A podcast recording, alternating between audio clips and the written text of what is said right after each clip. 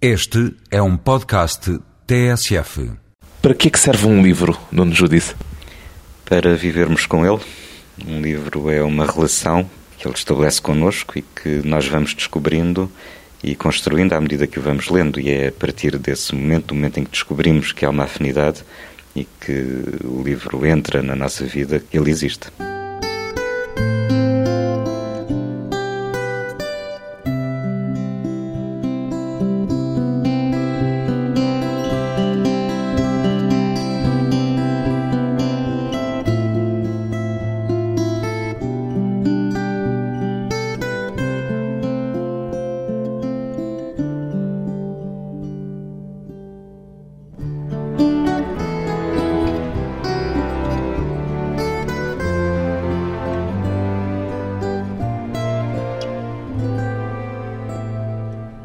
Judice, 55 anos, poeta e ficcionista, professor universitário. Já alguma vez imaginou a sua vida, Nuno Judice, sem literatura?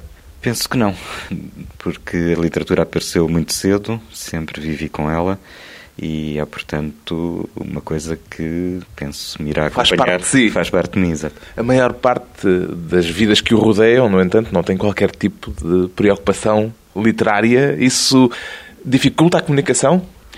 Não, e até muitas das pessoas com quem dou estão fora desse círculo literário, embora evidentemente também tenha muitos amigos escritores e ligados, digamos, à atividade literária.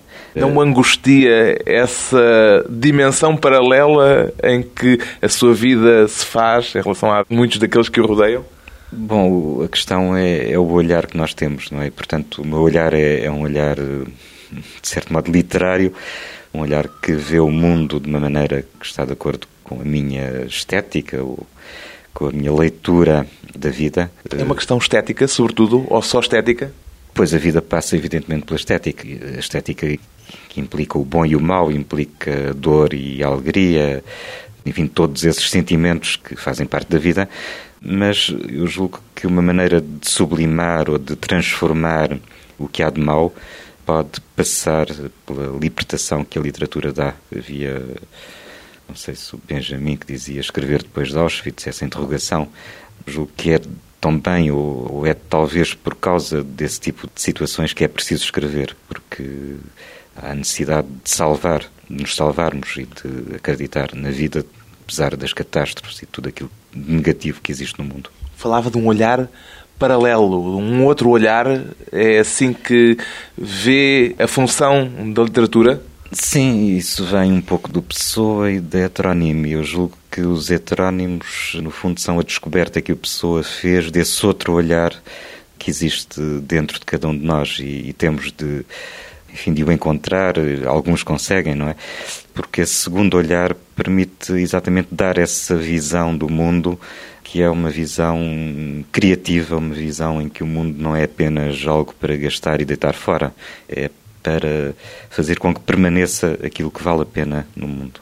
A literatura seria uma espécie de realidade paralela, uma espécie de mundo paralelo como aqueles muito populares no imaginário da ficção científica de, dos anos 50 ou 60? Olha, eu acho que não, porque no fundo a literatura faz parte do homem e se nós hoje conhecemos a Grécia antiga, se conhecemos todas essas culturas que estão para trás, é pela literatura que deixaram, não é pelos livros de história.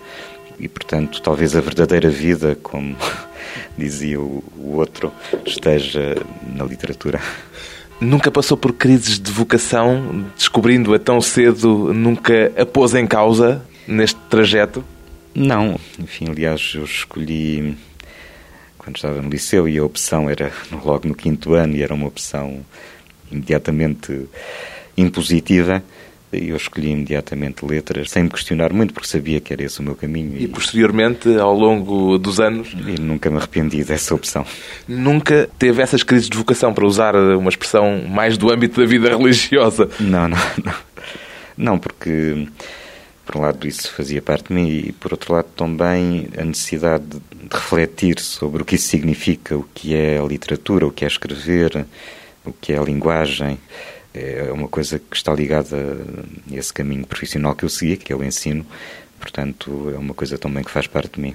Usei uma expressão do âmbito religioso. Há algo de ato de fé também nessa entrega à literatura? Sim, muitas vezes o sagrado, o divino aparecem na minha poesia e não falaria de vocação ou de fé, porque são, apesar de tudo, palavras muito fortes. Também não tenciono converter ninguém, nem convencer ninguém. É uma maneira de realização, talvez, uma maneira de me encontrar comigo, de me descobrir também ao escrever. Portanto, é, digamos, uma forma de revelação no sentido, nesse sentido religioso, revelação do ser. Eh, enfim, que não sou eu, mas é o ser humano que está em cada um de nós. Aqui há tempos dizia que publicar um livro é sempre um ato de otimismo. É, é porque ao publicar um livro eu estabeleço um diálogo com o leitor. E, portanto, escrever ou publicar é entrar nesse diálogo, é dizer qualquer coisa, esperar a resposta, enfim, mesmo que ela não venha, muitas vezes acaba por vir, não é? Porque eu encontro. De forma direta? Sim, de forma direta. Há, há pessoas que vêm ter comigo às vezes e que dizem, que me falam de livros que, enfim, que para mim já estão completamente esquecidos e dizem como foi importante para eles. E isso é importante para si? Bom, eu confesso que me vejo como escritor, vejo-me um bocado como o outro, não é? Portanto, eu olho para isso como qualquer coisa que se passa um pouco à margem de mim próprio.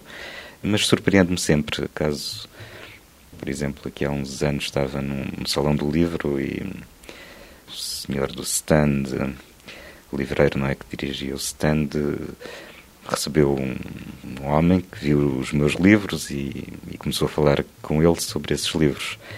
E depois disse-lhe que um, livro meu, a Meditação sobre Ruínas, que saiu em inglês e teve uma edição também em Praga, eh, lhe tinha salvo a vida, porque ele era catalão, estava a viver eh, uma situação dificílima em Praga, pessoal, e ter encontrado aquele livro no meio completamente hostil tinha sido fundamental para ele. E o livreiro então disse-lhe: Mas olha, o autor está ali. E ele disse-lhe isso diretamente? Uh, o leitor? Bom, depois penso que ele foi tímido em dizer isso, mas evidentemente falou na importância do livro para ele.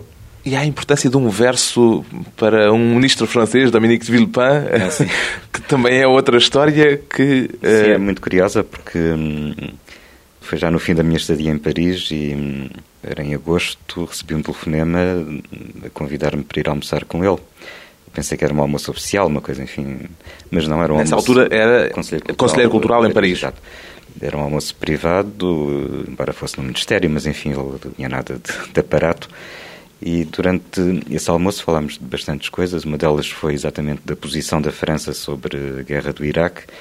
E ele disse-me que muitas vezes nas eh, discussões que tinha tido sobre esse problema e na defesa da posição da França contra a intervenção nessa guerra, cujos resultados estamos a ver, tinha sido um verso meu que muitas vezes estava na, na, cabeça dele, que era o medo é a melhor parte de mim. Portanto, o que ele dizia era que os europeus tinham sobre os americanos essa vantagem, tinham um medo que vem exatamente de todas as guerras que nós atravessamos e das destruições que isso causaram e, portanto, perante um conflito reagimos eh, exatamente a partir desse medo primordial, digamos enquanto que os americanos que nunca tinham passado por isso e todas as guerras são fora do espaço americano não conhecem esse medo e por isso é que entram, digamos, desta maneira nesse tipo de conflitos. Mesmo olhando para o escritor que também é como o outro, esse tipo de reações dão àquilo que faz um sentido especial?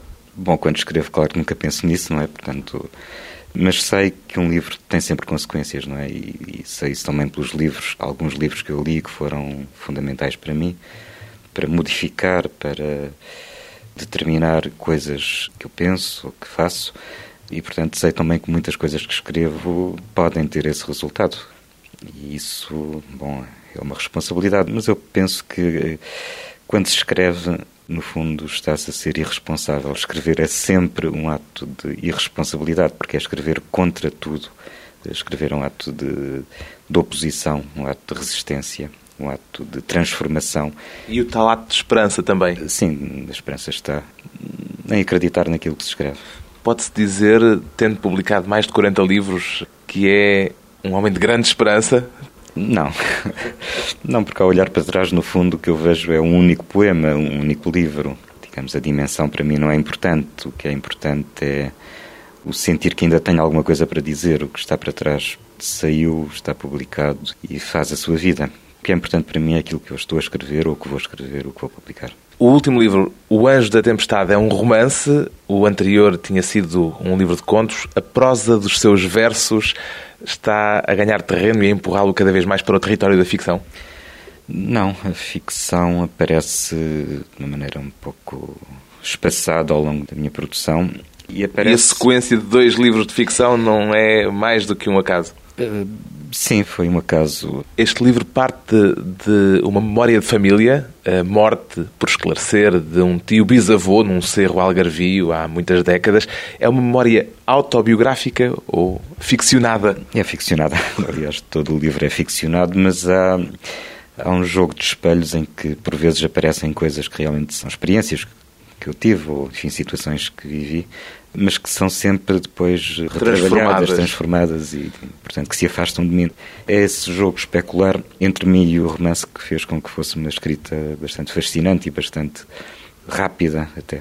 O livro cruza algumas memórias, reflexões, delírios. É deliberadamente uma forma de escapar à narrativa certinha e padronizada que chega aos tops de vendas atualmente? Sim, eu sempre procurei isso, porque não me interessa, evidentemente, best-sellers. Portanto, o que me interessa é trabalhar sobre a linguagem, por um lado, sobre o português, eh, tentar encontrar uma nova maneira de me relacionar com, com a língua quando escrevo e, por outro lado, fazer coisas também que subvertam, digamos, os esquemas habituais. E aqui cruzando fronteiras entre Sim, géneros, por exato, exemplo. aqui é o caso da ficção, da autobiografia, do diário, portanto há, digamos, esse cruzamento que depois vai buscar memórias literárias, por exemplo, há evidentemente aqui um pouco a influência do André Gide, que também joga muito com essas fronteiras, e evidentemente a imagem, a presença da imagem que me obriga depois a passar para a fotografia. Há reproduções de quadros, há uma Sim. fotografia a certa altura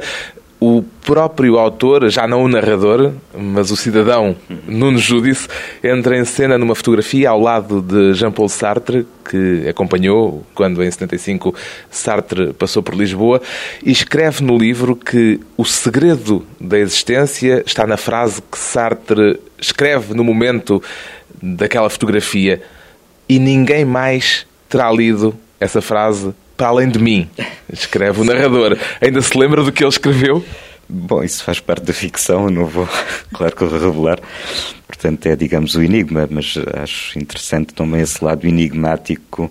Mas leu mesmo o cidadão Nuno Judice aquilo que o filósofo Jean-Paul Sartre escreveu no momento em que foi tirado aquele Bem, retrato? Se me permite não, vai não responder, penso que o enigma é exatamente isso, é a esfinge, não é? Que é interrogada e o Édipo tem de viver com o não saber nunca qual é a resposta. A dúvida permanente. Sim.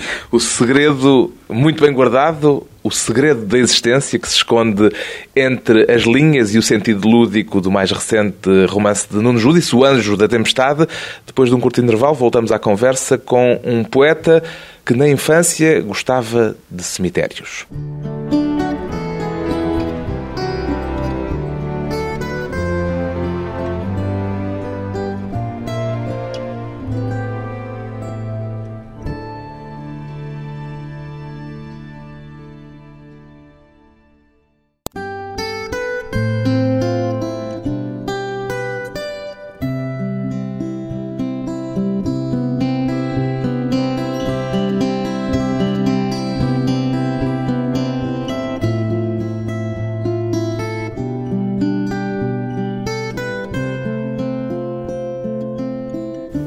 Regresso à conversa com o poeta Nuno Judice, que publicou o primeiro livro em 1972, mas já tinha publicado o primeiro poema aos 18 anos, em 67. Já havia, antes disso, muitos versos, ou só começou por essa altura, Nuno Judice?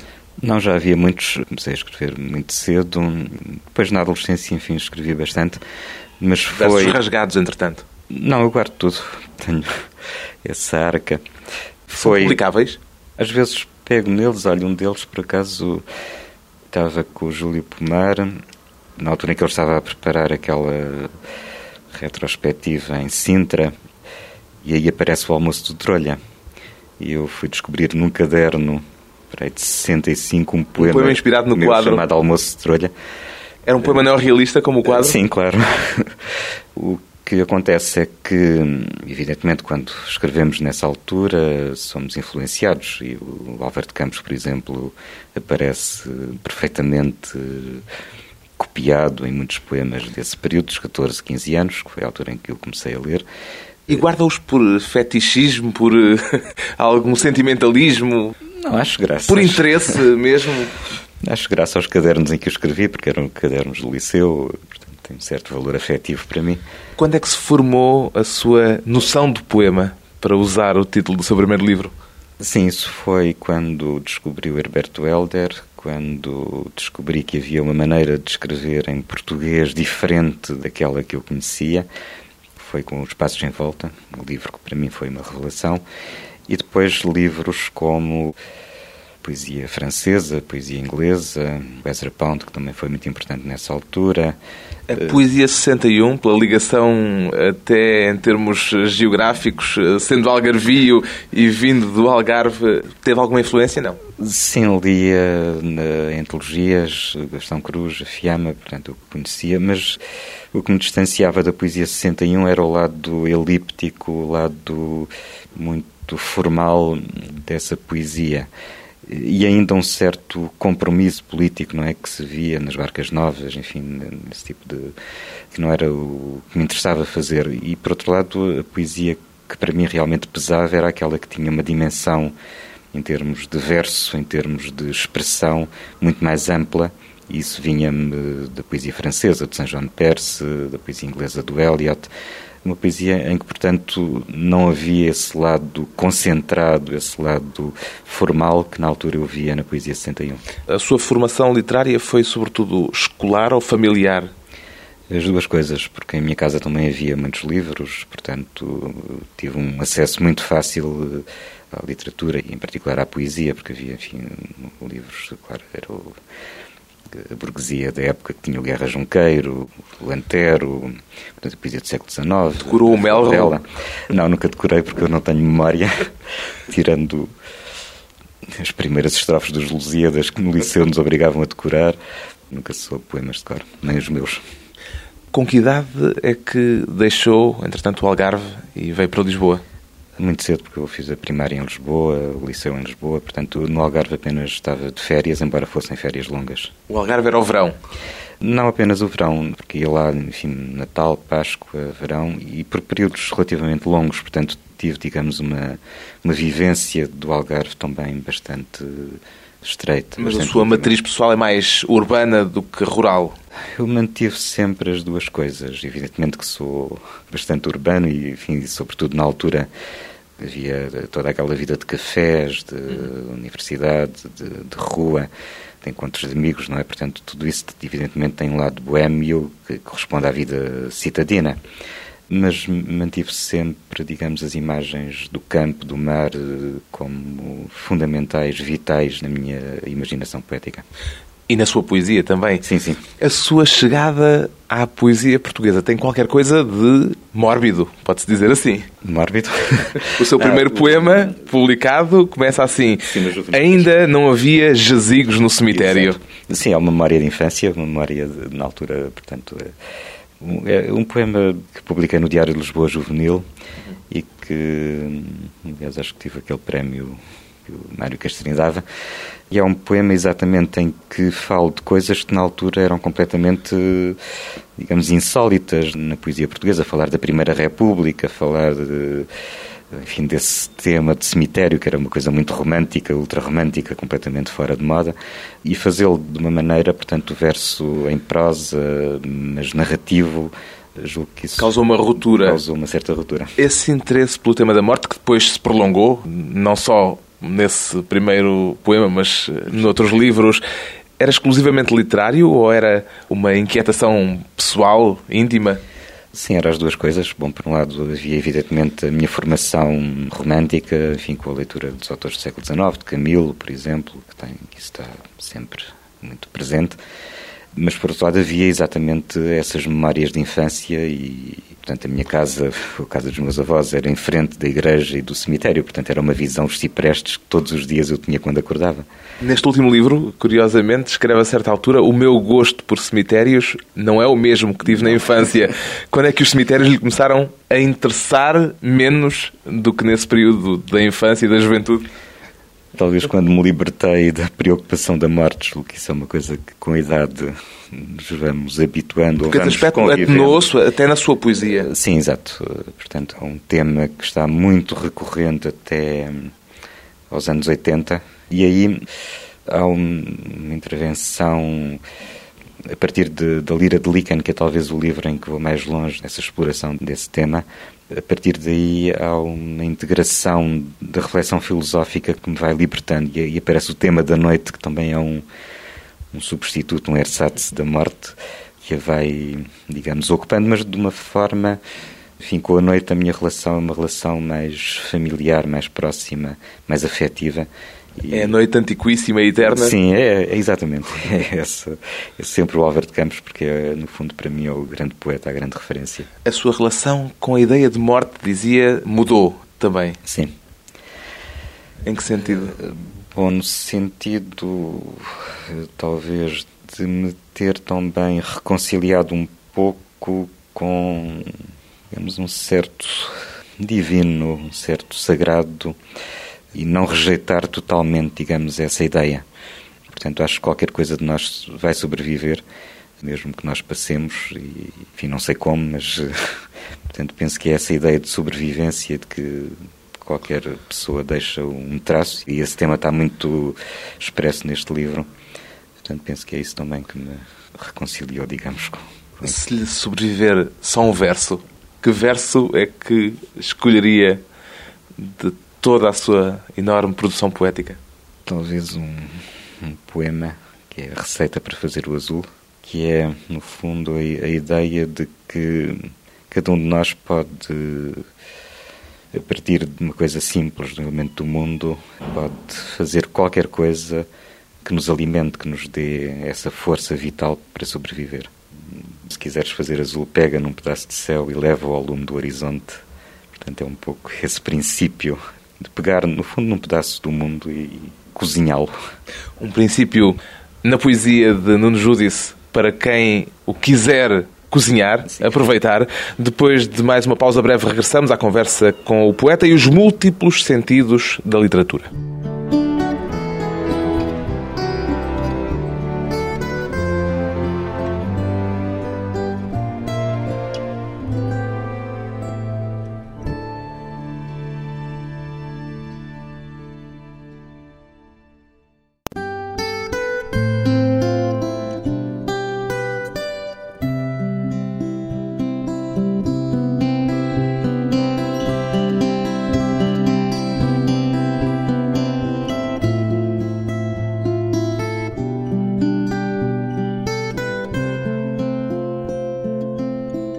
Convidado hoje para a conversa pessoal e transmissível o escritor Nuno Judice, que escreve, a dado passo no romance O Anjo da Tempestade, esta frase: O problema hoje é que tudo o que dizemos tem duplo sentido, a inocência acabou. Esta frase é para ser lida à letra, Nuno Judice. Bom, tudo o que eu digo neste livro é para ser lido nesse duplo sentido, porque quem o escreve é um narrador que tem um ponto de vista e depois há por trás dele um autor que tenta, digamos, subverter o ponto de vista desse narrador, que é sempre um ponto de vista unilateral, não é? Portanto, é, é, digamos, tentar abrir, tentar mostrar que há outras saídas para aquilo que cada um tem em si quando olha o mundo. Não podemos ver as coisas apenas de um lado. E, e há um duplo sentido em tudo o que dizemos, realmente. E esse duplo sentido tem a ver, eh, evidentemente, com a minha formação estética e com a importância que o símbolo tem para mim. A ideia do símbolo, que é exatamente tudo o que nós vemos uma coisa, mas nessa coisa que vemos há outra coisa que talvez seja mais importante do que a primeira. Lamenta ou saúda essa perda de inocência? Julgo que ela só existiu até o momento em que o Adão comeu a maçã. Portanto, a partir daí a inocência deixou de existir. Esta frase que eu citei continua depois assim: somos o que dizemos, mas o que dizemos está para além de nós. Não é esta imensidão de sentidos precisamente o princípio central da literatura? É, e precisamente. A ideia de ambiguidade. Esse, eu não diria tanto a ambiguidade, porque a ambiguidade tem um sentido um pouco negativo, mas a ideia de polissemia e o que faz viver a literatura para lá do tempo, para lá de quem a escreveu, é exatamente a, a, capacidade que ela tem de se transformar na leitura de cada um e de dizer coisas novas de cada vez que há uma leitura. Isto pode levar-nos a concluir, paradoxalmente, se tudo o que dizemos tem duplo sentido, que o mundo é hoje cada vez mais mais literário do que era. Infelizmente não. Quando olhamos para o mundo, pelo contrário, o que vemos é o oposto, não é? Mas enfim, claro que a literatura continua a, fazer parte dele e mesmo nas coisas negativas ela existe. Quando diz infelizmente não, quer dizer que há muita coisa a ser lida ao pé da letra, demasiado ao pé da letra? Sim. E por isso é que é necessário ver também quem consiga descobrir nas coisas que parecem impor-se como verdades absolutas dúvida, interrogação. Ou pelo menos umas nuances. Sim, mas eu estava a dizer que talvez hoje um Alexandre O'Neill pudesse ter grande alimento naquilo que, que nós vemos à nossa volta. Um mundo mais literário é ou seria um mundo melhor? Bom, o mundo literário é uma utopia e nós já vimos no que é que as utopias dão. Julgo que as viagens de Gulliver mostram o que é o mundo literário. É, o, é um mundo em que todas aquelas ideias que parecem muito bonitas, a vida eterna, enfim, a, as sociedades perfeitas, quando nós entramos dentro delas, isso, pelo contrário, é altamente negativo e destrutivo para o homem. E também falo disso, enfim, na utopia comunista e nessas ilusões do século XX. A certa altura, pergunta uma personagem ao narrador se ele escolheu a angústia. Ele diz que não, que escolheu a luta de classes, Sim. mas que sobreveio à angústia.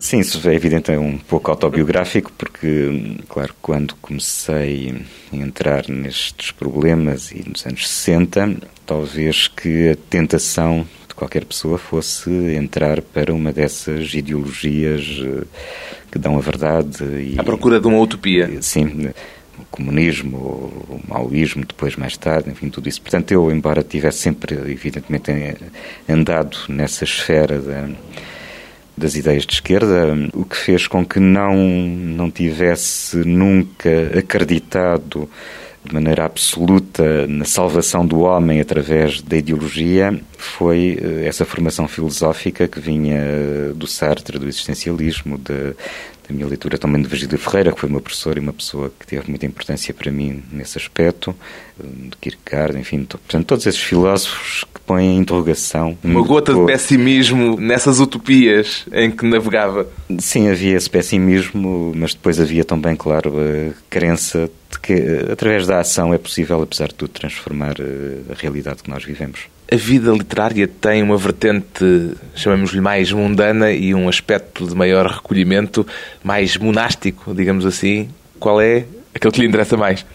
É o lado monástico, até porque é o que me permite escrever e quando se entra, enfim, nesse lado mundano que eu conheço também relativamente bem. Porque... Até pelas funções oficiais que já desempenhou. Exato. Há uma certa tentação de entrarmos num jogo de rivalidades, de lutas por poderes, por uh, conquista de imagens a nível público. Eu nunca entrei, digamos, nesse lado.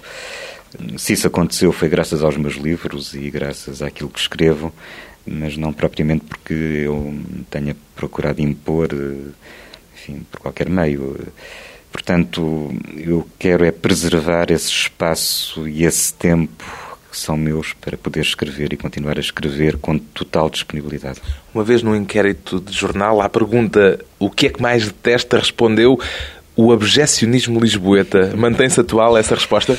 Sim, confesso que é uma coisa que não é recente, portanto, é, enfim, todo esse universo de intriga e de conflitualidade que é resultado mais de questões pessoais do que propriamente de discussões estéticas, de oposições de, de, ideias, é uma das coisas que faz com que a nossa vida intelectual seja tão pobre e tão negativa, não é? Há muita cotovelada na vida literária portuguesa? Uh, sim. Bom, depende dos períodos, não é? Mas é uma coisa que se mantém, que se tem mantido ao longo dos anos, dos, das décadas, dos séculos. E tem sido, de facto, uma das coisas que tem feito, talvez, com que a literatura portuguesa ou a cultura portuguesa se tenha mantido tão paroquial, tão provinciana. É, é digamos, esse mundo, má esse língua. mundo de má língua, exato. Isso torna mais difícil escrever, ou pelo menos publicar? Não, para mim não.